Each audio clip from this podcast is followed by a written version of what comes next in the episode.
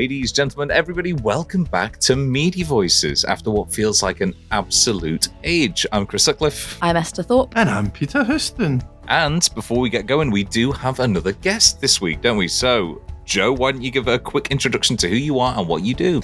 Hi, I'm Jo Cummings. I'm a freelance editor and writer, and I'm also editorial director of the Grub Street Journal. Which happens to be what we're discussing today, along with what kind of idiots still make magazines in 2023.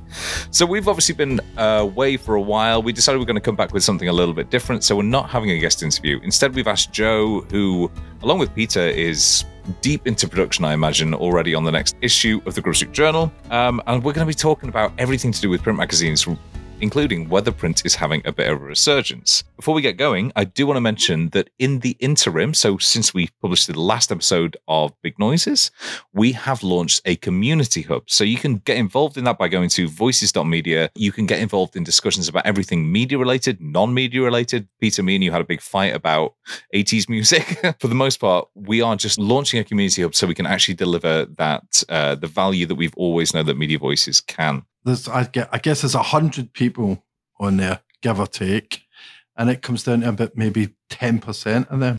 And I think that's really interesting. Well, it's always been the case that it's been, you know, a proportion of lurkers versus active participants versus, you know, the, the super users. And so we're sort of getting our, I suppose, first taste of trying to do something that a lot of newspapers and magazines have been doing for a long time.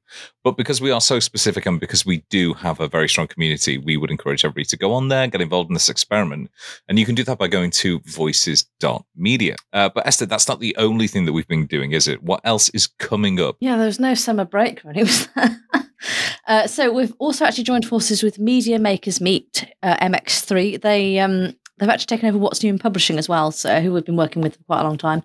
Um, we're joining forces to present MX3 AI, which is a sort of pop up event we're holding in London on the 7th of December this year. Um, we're just bringing together all, all sorts of industry decision makers. We're going to come and discuss the latest AI developments, but we want to keep it really practical, like what can publishers actually do, what's worth the hype, what isn't, um, and just really sort of cut through the noise a little bit. So I'm super excited about that. I'm hoping to actually be able to get there, but maybe with a that maybe with a baby strapped to my chest, who knows? um, but if you want a little bit more info about that, uh, we've got a post on our website, voices.media, about it, or you can go to mx3ai.com. Uh, we're going to make sure it's really conversational, really productive. There's going to be some end of year networking, Christmas drinks, um, and I think we're going to do a podcast and report from it as well um, in association with MX3. So uh, yeah, definitely check that out if you're in if you're looking at what AI can do for your business at all. You need to be at that one. I was just going to say, Esther, you mentioned having a baby strapped to your chest, and I hope it was your own baby you were talking. no, I'll just like take a random person's baby. No. why, why would I voluntarily inflict that on myself anymore? But yeah, congratulations. We actually haven't spoken about that on the podcast yet. So congratulations again on uh, on on birthing a second child. Thanks. Uh, congratulations, commiserations. Um, I'm sure parents of two will will can picture what my face is looking like already. But Peter and Jo, you basically have taken on what I would describe as an a weird well, mix you, of enviable birthed a child of your own, haven't you? yeah, in a lot of ways it's almost as tiring as a real baby. so, I mean, I suppose mm. the question is the, not minimizing the cynicism at all. so, I assumed when this first came out that this was a play on Wall Street Journal, but apparently, I mean, I've learned from the document that you put together that is not the case. So, why the name Grub Street Journal. Well, Chris. Sit down, children. History lesson about to begin there, there, actually was a magazine called The Grub Street Journal, and it was published. in your youth. in his youth in 1730. it was published in London between 1730 and 1738. uh, and it was a satire on the emerging profession of journalism and hack writing. So basically, well, thank God we don't have that anymore. Come such a long way. So it's basically people taking the piss out of other writers. And we just thought, yeah, okay, there's a there's a vibe there that we're kind of like. What's what's really interesting? So we applied to the British Library to get a ISN number. and we got this letter back. Thank you very much for the application. Well, we, do you realise that there it was already a magazine called the Grub Street Journal. It was published in London from 1730 to 1737. Um, we assume there is no connection between this title and your publication. That's uh, yeah. This is this so is connecting polite. ethos, maybe, but yeah, that's a fun one. I see. I had no idea about that. yeah, so that's why it's called Grub Street Journal. It's got nothing to do with food, nothing to do with little maggots. So we do have a little grub in the logo. Uh, yeah.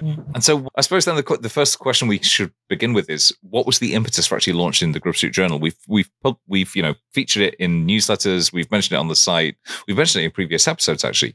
But what was the impetus for launching Grub Street Journal? Well, we obviously both work in the industry and talk a lot about all the issues and the big questions and the people we want to speak to.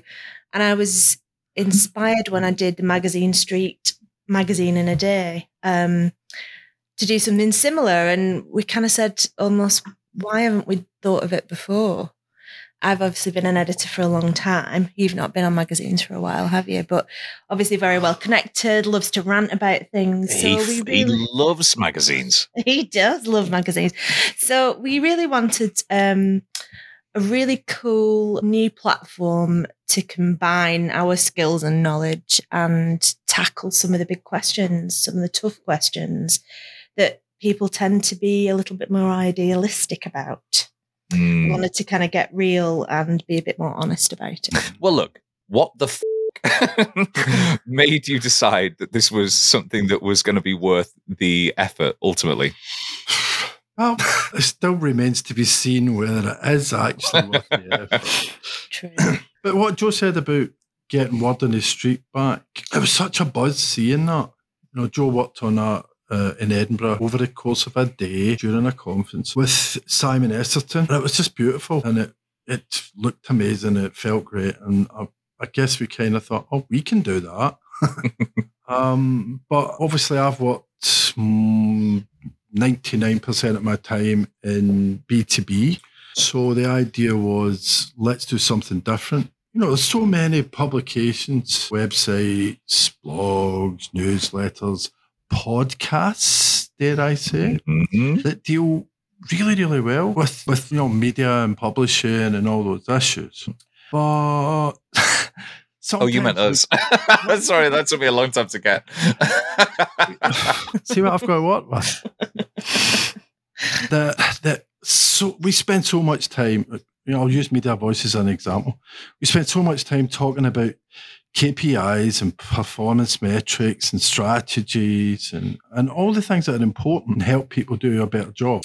but no one's talking about the people. No one's talking about what people think, what people feel. Uh, what people go through the processes the they go through the skills they need um the changes they experience and that's the kind of human side of it was something we really wanted to capture wasn't it Yeah, so it's a B2B magazine, but the focus is on the people that are doing the business rather than the strategic aspect. And it's an indie magazine. So it costs a tenner. Ha ha! surprise. I remember we. and and it's on that paper all No, no, no qualified Ooh. registration here.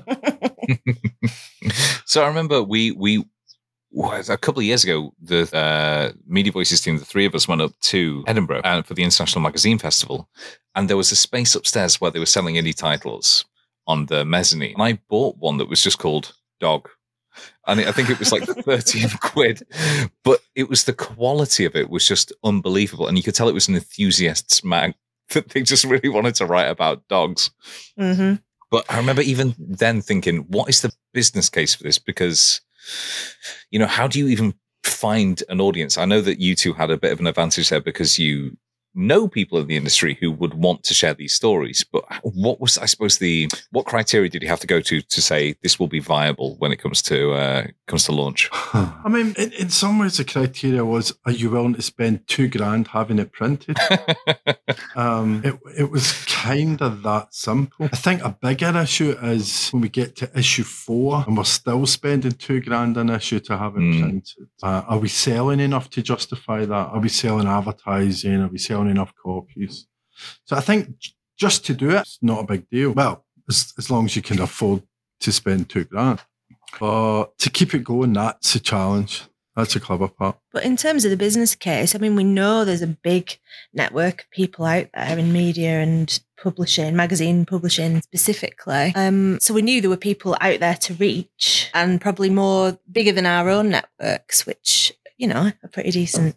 So we knew there was there were people out there to speak to to represent. Um, so there was definitely that element to it too. But of course, something we haven't talked about as much, like you're saying, this indie magazine dog, there was still a driver there that was, we love print magazines. We want to create a print magazine, but we wanted to do it in a way that really honored the craft of it. You know, we, mm seen not obviously not all some indie magazines you know they they put together seemingly from a more aesthetic point of view and we wanted to make sure that the content was really well planned really well considered it represented what people actually cared about um, so we put a lot of thought into that as well. I mean, there's also a grand experiment thing going on that we wanted just to prove that we could do it or find out why we couldn't do it.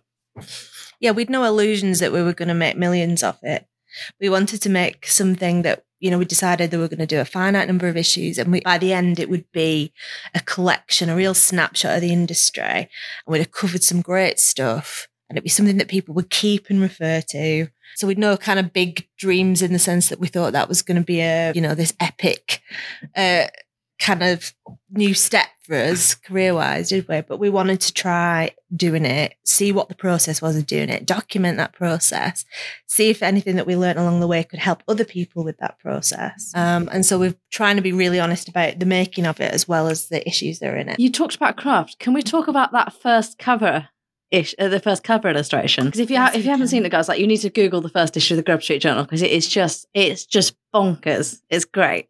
It is bonkers. We wanted it to explode onto the scene, I suppose. And I'd been working with someone, what a graphic designer and illustrator, and her stuff's just mental and sweary and yeah, psychedelic and hurts your head a little bit and has an energy about it. In the yeah, I, but why would that appeal to the two of you? That's it. I mean, that's I don't understand you. And then in the meantime, Peter had always had this idea of it being the Don Quixote issue. So this this kind of dogged gentleman riding on this knackered horse, you know, determinedly trying to get to where he wanted to get to. And so that very much represented what a lot of people in uh, magazine publishing sometimes I think feel like they're doing. But we wanted to kind of contrast that kind of old illustration with this new, modern, slightly crazy, slightly unhinged, uh, energetic vibe that came from the illustration. And we thought that really captured the kind of push pull of what being in magazines like. You've got that that kind of um, optimism and idealism and and uh, yeah positivity and this really crazy mix of people that are making these things happen but yeah overall like esther says we wanted something that people were just like oh my god what the hell is that I think the other thing was to make sure that people didn't automatically go, oh, another B2B magazine.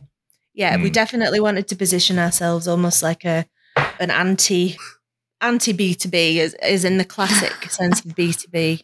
Uh, we both worked on a lot of B2B magazines and, you know, some of them are great design. I'm not knocking them, but we wanted it to look as far away from that as possible. So, why did you decide then to go down the print route for this? Why was it important to do it in print versus, say, doing it as a digital only experiment? Where's the fucking fun in that? Yeah. okay, that's all I wanted. I think you've there's a space for doing this kind of stuff in digital. But you know what Jo was talking about the craft. So flat planning a print magazine. Mm. I was talking to Rob Orchard at de- delayed gratification the other day. Um, we got into talking about flat planning and magazine pacing, and, and Rob was saying, you know, a website doesn't have a flat plan. Mm. There's no such thing. Um, so it was all, that was part of it, and it's it's infinite potentially, isn't it? As you, we know. Whereas to do print, it's a a very carefully curated um, set of features, articles, interviews. They put together in the order that they put together for a reason. So yeah, that comes back to what we were saying about the craft. We wanted to do that. How do we encapsulate some of the some of the big issues in magazine publishing in a limited number of pages and in a way that people would keep it and collect it. Also, one thing I would say about digital, it's really hard to do it well.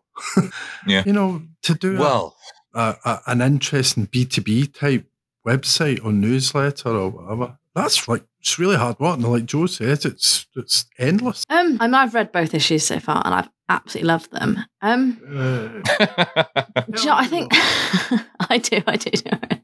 I think one of the biggest things is that it, it you can tell when it comes from people that love what they're writing about, and it it's from not that I'm calling you too niche, but you are kind of niche. it's from it's from a niche group to a niche group. Like my husband saw it at my bedside table and was like, "What the hell is that?" and he sort of looking at it like, like I, I don't understand this. That, that- that's fine, but it, it it's from it's from a team that are sort of passionate about that that the industry and passionate about this sort of particular craft to people that are that feel the same way. And that's why I think if if you're listening to this and you have any remote interest in magazines, in fact, it's kind of even wider than that, isn't it? Because you covered quite a bit on sort of like revenue and all that in the in the latest issue. Go and get it. Like it, it's it's a really lovely read, and I'm not involved in it at all, so I can say that as an relatively unbiased reader. Um, but it's it was really nice. It's it's nice for me just to actually read. Gosh, I sound so old. now. Actually, read it in physical format. well, I Um, suppose that goes back to what they were saying about it having to be a print title to actually deliver upon what they wanted it to do. yeah. Are there no? Are there no? Is campaign not? No, campaign stopped printing now. Campaign has campaign has stopped printing. Marketing week stopped printing. The drum stopped printing. Digiday B2B did like a pop up thing, mm, but yeah, but that's again, that's not a regular sort of like thing. Okay, so there is in publishing, but that's not technically marketing, is it? And you guys have got a bit of a thing about in publishing. What's interesting that Esther mentioned in publishing. In publishing is a great magazine. I've read it since it used to be called In Circulation, uh, which was I don't know decades ago. I've written for it. I know James Evelegh. He's a very smart, switched on man. In publishing is a very functional magazine. It does a job. It tells you how to do your job better. And it's not about the emotion of magazine publishing. Uh, so, I mean, I've spoken to James about this and I described uh, Grub Street as in publishing's evil twin. And it's that idea that we're coming at the same subject, but from a very different place. So, But then that's what you're saying before about the people, isn't it? yeah, definitely. Yeah, and I wouldn't say we'd want it to be coffee table or a nice object, although the design is obviously important to us, as I think it should be for print magazines. But because we we operate on a quarterly basis, so we can't be doing like rolling news. We, we can't. We've got to speak in more general terms than kind of topical terms. Um, so we're trying to cover things that will have more longevity, aren't we? Um, things. I mean, some of it won't be, but we're, we're trying to. We're aiming for the more evergreen angle. Um, again, so people keep it not just because it's a nice thing or a lovely magazine, but because it's a reference point. This all feels really like super positive. What are some of the more difficult things you found about doing it? Esther, thank you for getting Two onto that. yeah, it's tough. No, in a way, we picked an absolutely insane time to do it. You know, the prices are massive. Every, you know, people are querying the, the longevity of print, obviously, as they have done for a while now. Um, it is tougher than ever to sell online. You know, the marketplace is crowded. There's all sorts of stuff that makes it really tough. So in a way, it was a bit daft. But then we thought that's why that's yeah that's we are the the the chief idiots um that's why we wanted to do it we're like okay it's tough it's tough for other people so let's try it out let's see what we can fix solve discover and see if we can kind of pass that on in some way How have you found, because obviously being an enthusiast title and being B2B as well, the opportunity for discovery is quite limited. You know, you're, you're talking to a very small relative audience. Have you found actually getting the word out there about what you're doing and, you know, why people should buy it? It's actually really hard. Um, you know, we we talk on LinkedIn about it, for example, and we get good responses. But uh, in total honesty, we might spend I don't know an hour doing a social media post, and that might sell us one copy. Instagram isn't a great platform unless you've got a zillion followers. Twitter's died on its arse. Um, that was a massive, massive kind of source of network network for you, wasn't it? Um, so it is really hard. The visibility is really difficult. Uh, and we are in some physical shops, but that's not our primary. Sold um, five outlet. copies in Bangkok, baby. yes. was that print on demand or was that? No. I presume that was print on demand. What? You No. shipped a couple of issues out there? We've got uh, we work with a distributor called Ra and Ollie, um, and he's got us into Toronto, Bangkok. I probably need to look at the spreadsheet. That is well good. Why then, when you began, was it sort of important that it be independently funded rather than actually going out and trying to come up with a collection of people who would crowdfund each and every issue? How honest do you want us to be about this? Well, Peter, exactly as honest as you want all the other guests on Media Voices to be. Brutally, brutally honest, relentlessly optimistic. Taking too long to crowdfund it Mm. on the first issue. We just wanted to do it. We decided, okay, let's do this. Um, we set a date of April 1st and we spent all our time making it. So to be spending your time doing Kickstarter pages and little videos and figuring out what rewards were, it just felt like a distraction Mm. we've looked at it again for future issues, and there's you know we might do it. Interestingly, when I was talking to Rob Orchard, Rob said, "Yeah, Kickstarter great, but you don't get people's payment details the way you do if you Mm. set up a subscription offer." True. So there are reasons for not doing Kickstarter, and there's loads of reasons for doing it. On that on that subscription question, why did you decide to sell sell single issues and not subscriptions? I think the honest answer is we didn't know how many issues we were going to be able to do.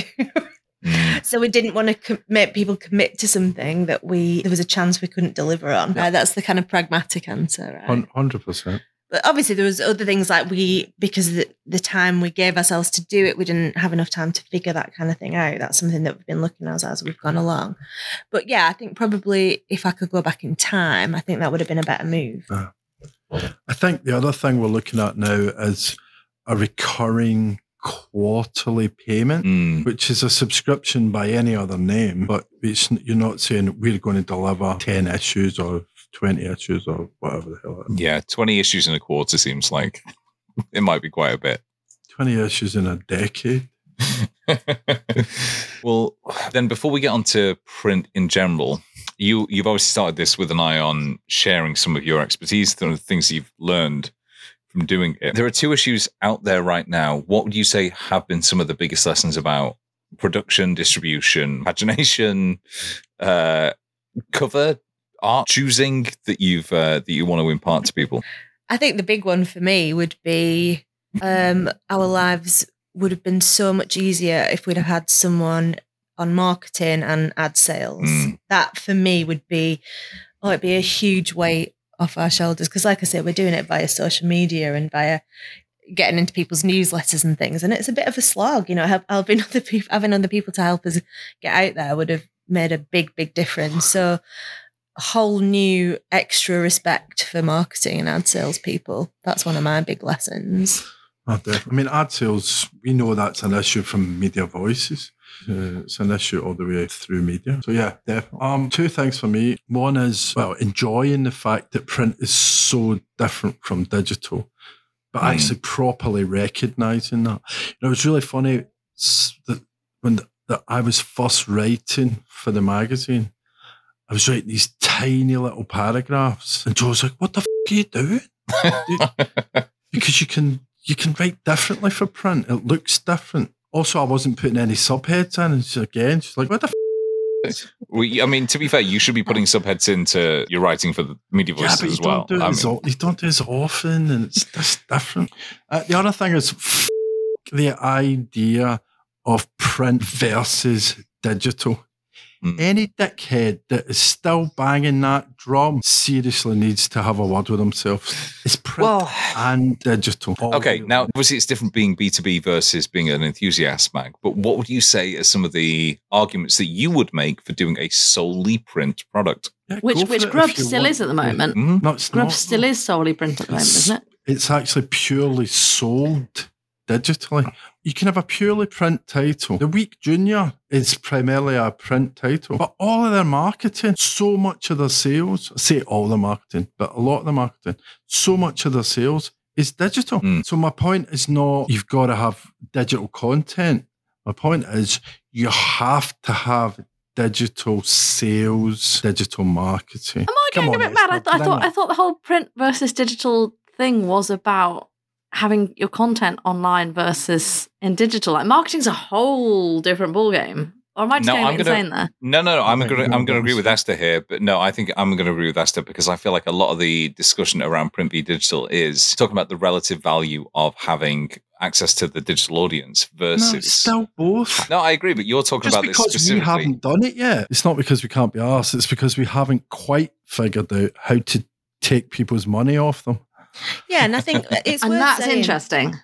Yeah, it's worth saying, right, that we, yes, we wanted to primarily do a print product, but we recognize that some people want to access digital content and there are some people outside the UK that might want not want to pay the shipping fees and all that kind of practical stuff. So we are now looking at ways that we can share certain content some stuff for free if there's some kind of payment system we kind we are kind of looking at all that it's still going to pr- be primarily the print magazine Can we But can we what we whisper the didn't- micropayments word? Yeah, yeah, yeah, yeah. We've even considered micropayments. What we didn't want was um, the digital offering, if you like, to just be a, a online replica PDF or whatever of the magazine. That was really, really important to us. Mm. Um, Why? Because, because shit. it's not a, it's not a great experience to read, is it? I mean, flipping through digital magazines is horrible. Uh, zooming in and out of it, um, that not holding a print product, you know, all of that kind of thing is just yeah. yeah, it just doesn't work. We wanted if we were going to do something digital, we wanted it to add to what we were doing, rather than just be the same thing in a slightly different format. Yeah, when you, I mean, it's a different thing. You're not limited by space.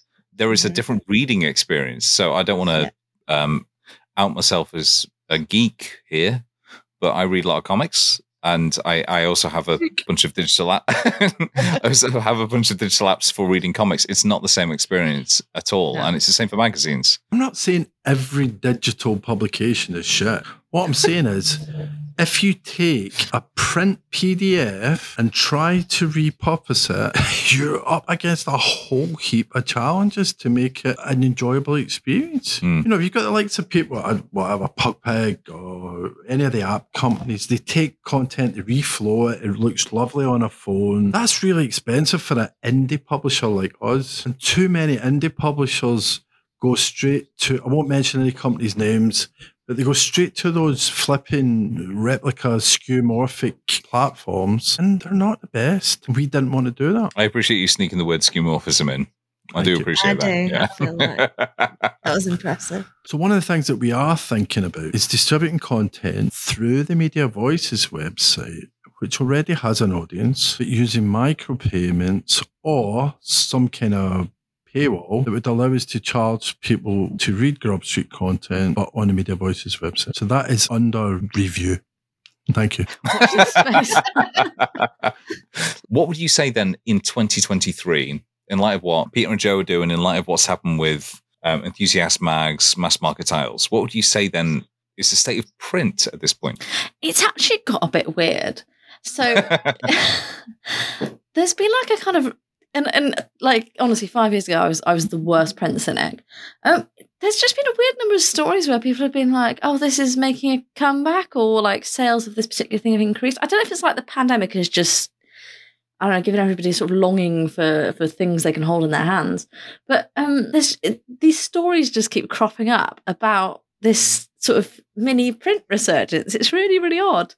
Um, so I mean, NME is coming back into print. I think that's just in the UK, but um, is coming back. Um, Elle Australia. I was reading a story the other day, and and the the figures that had happened with um, the actual print sales copies. Of, uh, this is across the the the board at this um, this company's magazines.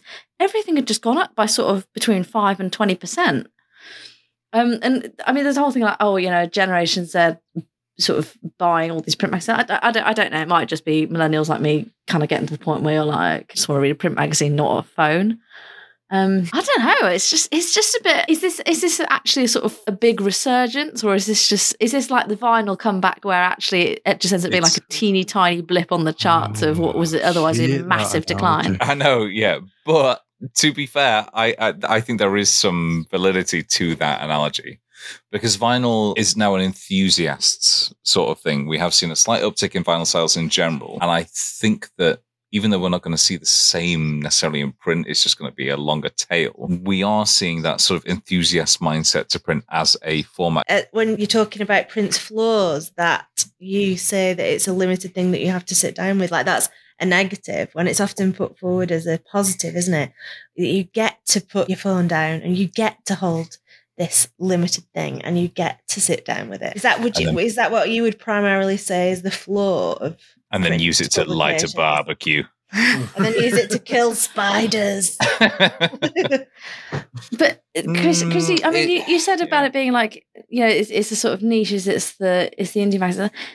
This is what was really interesting about this this Elle piece is that the, the magazine, you know, Australian Women's Weekly, Marie Claire, Vogue Australia, Women's Day, Harper's Bazaar, Rolling Stone.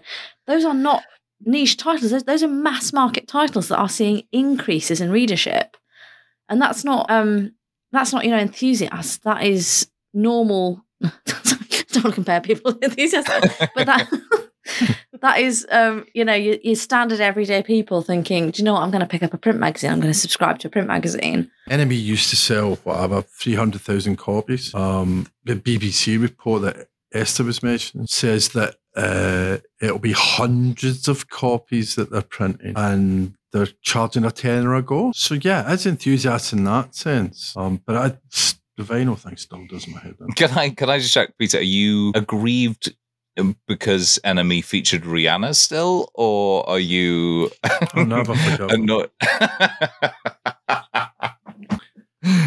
so I suppose the, the question then is, we I, th- I think you'd have to be a maniac at this point to say that print is ever going to occupy quite the role it once did in terms of how the consumer you know appreciates print but from a business perspective if you do increase the price that much and make it a collector's issue what role is that now filling in a sort of uh, publisher's business model I think it's two different things for different publishing companies.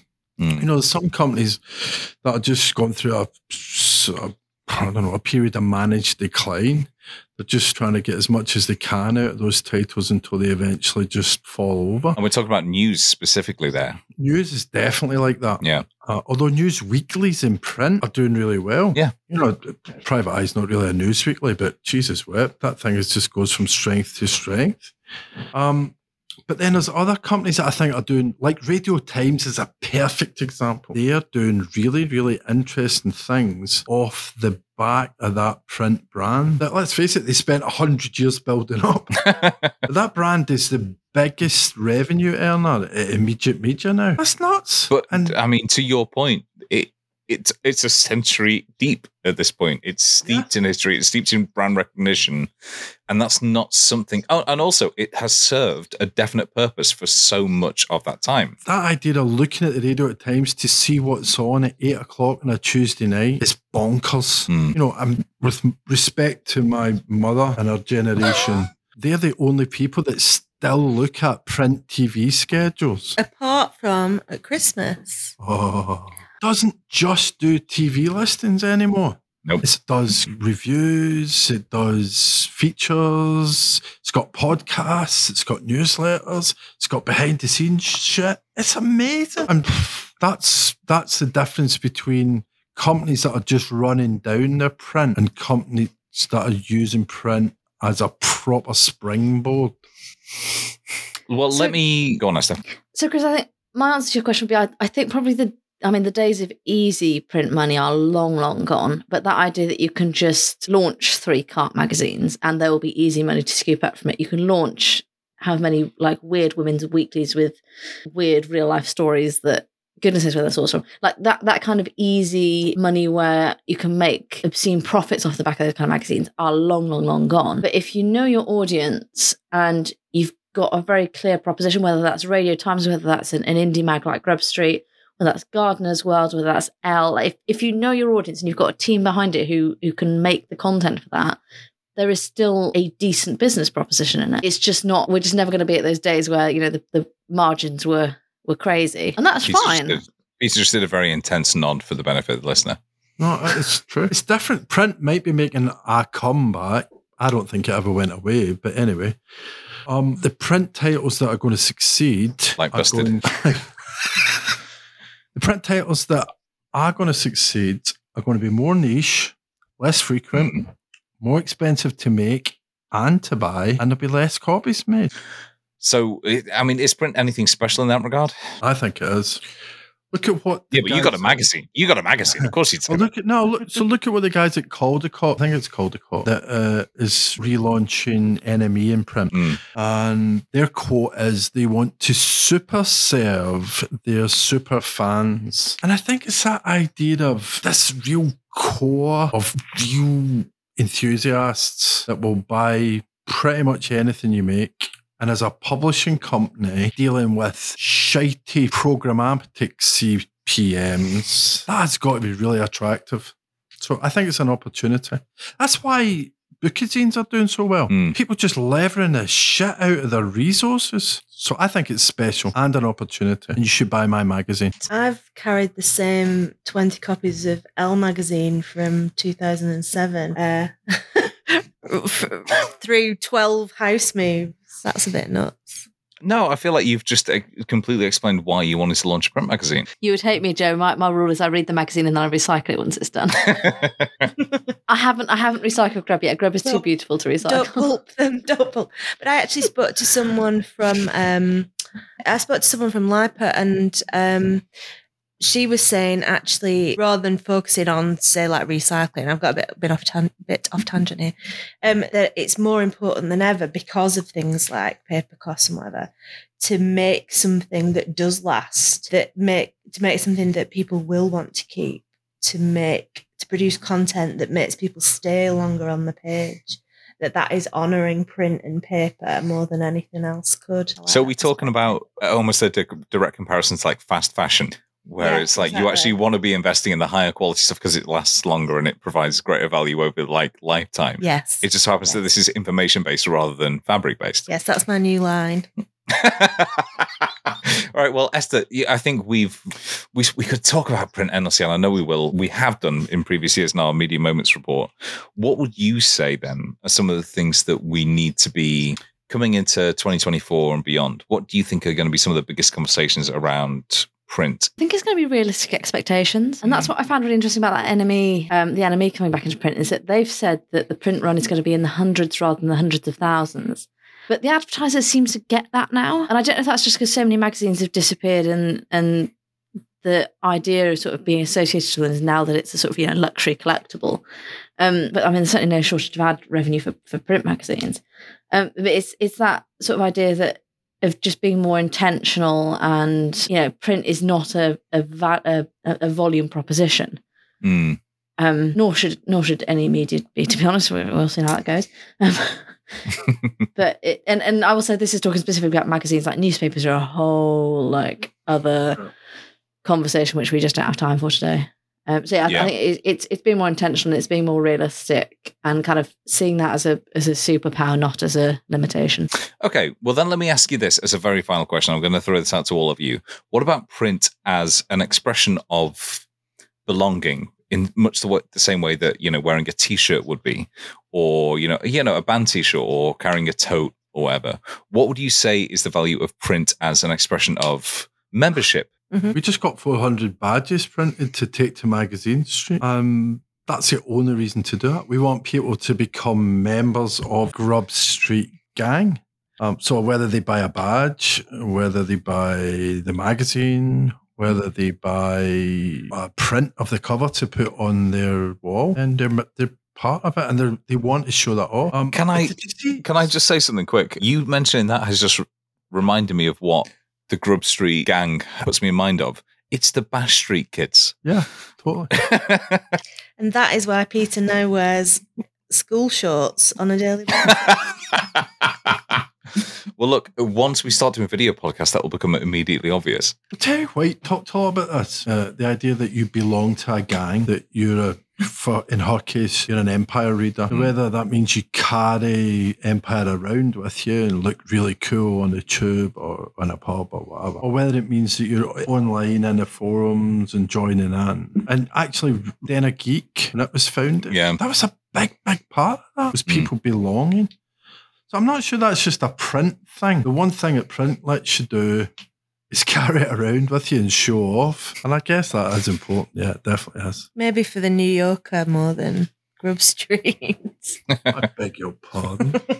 so I'm doing a feature in this issue on magazine people who have tattoos. Hmm. Um, basically, just the story behind their tattoos, why they got tattoos, get them to send us some pictures of their tattoos. And it was all inspired by Mark Alker, who Yeah. actually literally has the single track logo tattooed on his arm.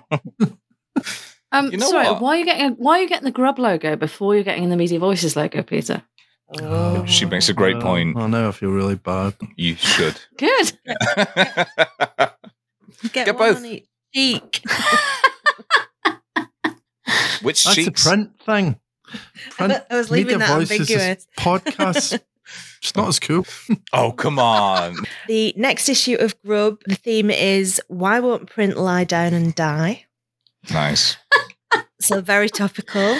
A nice zombie theme going on, and that is out on the 31st of October. And you can get it from grubstreetjournal.com. Where you'll soon be able to get t shirts and tattoo designs. Don't forget that you can also sign up to our daily newsletter uh, and our community. You can go to voices.media. And we will be dealing with print as a chapter in our Media Moments 2023 report. How is it nearly the end of the year already? Where, like, where's that gone? Uh, so, if you want to sign up to pre-download that, we've got the page just live. Um, you can pre-download it at voices.media slash mm23, and we will send it to you as soon as it is published. Um, Also, if you're interested in sponsoring Media Mode, ooh. don't believe we've actually signed anyone up quite yet. So there's an opportunity for you right there. Thank you so much for listening to this, the first episode of the autumn season of Media Voices. But for now, thank you so much for listening. I've been Chris Sutcliffe. We don't do this normally. I've been Esther Thorpe past tense. I want to be Peter Houston. and Jo, and I still am Joanna Cummings. For now, thank you so much for listening. We'll see you next week and goodbye. Ta ta.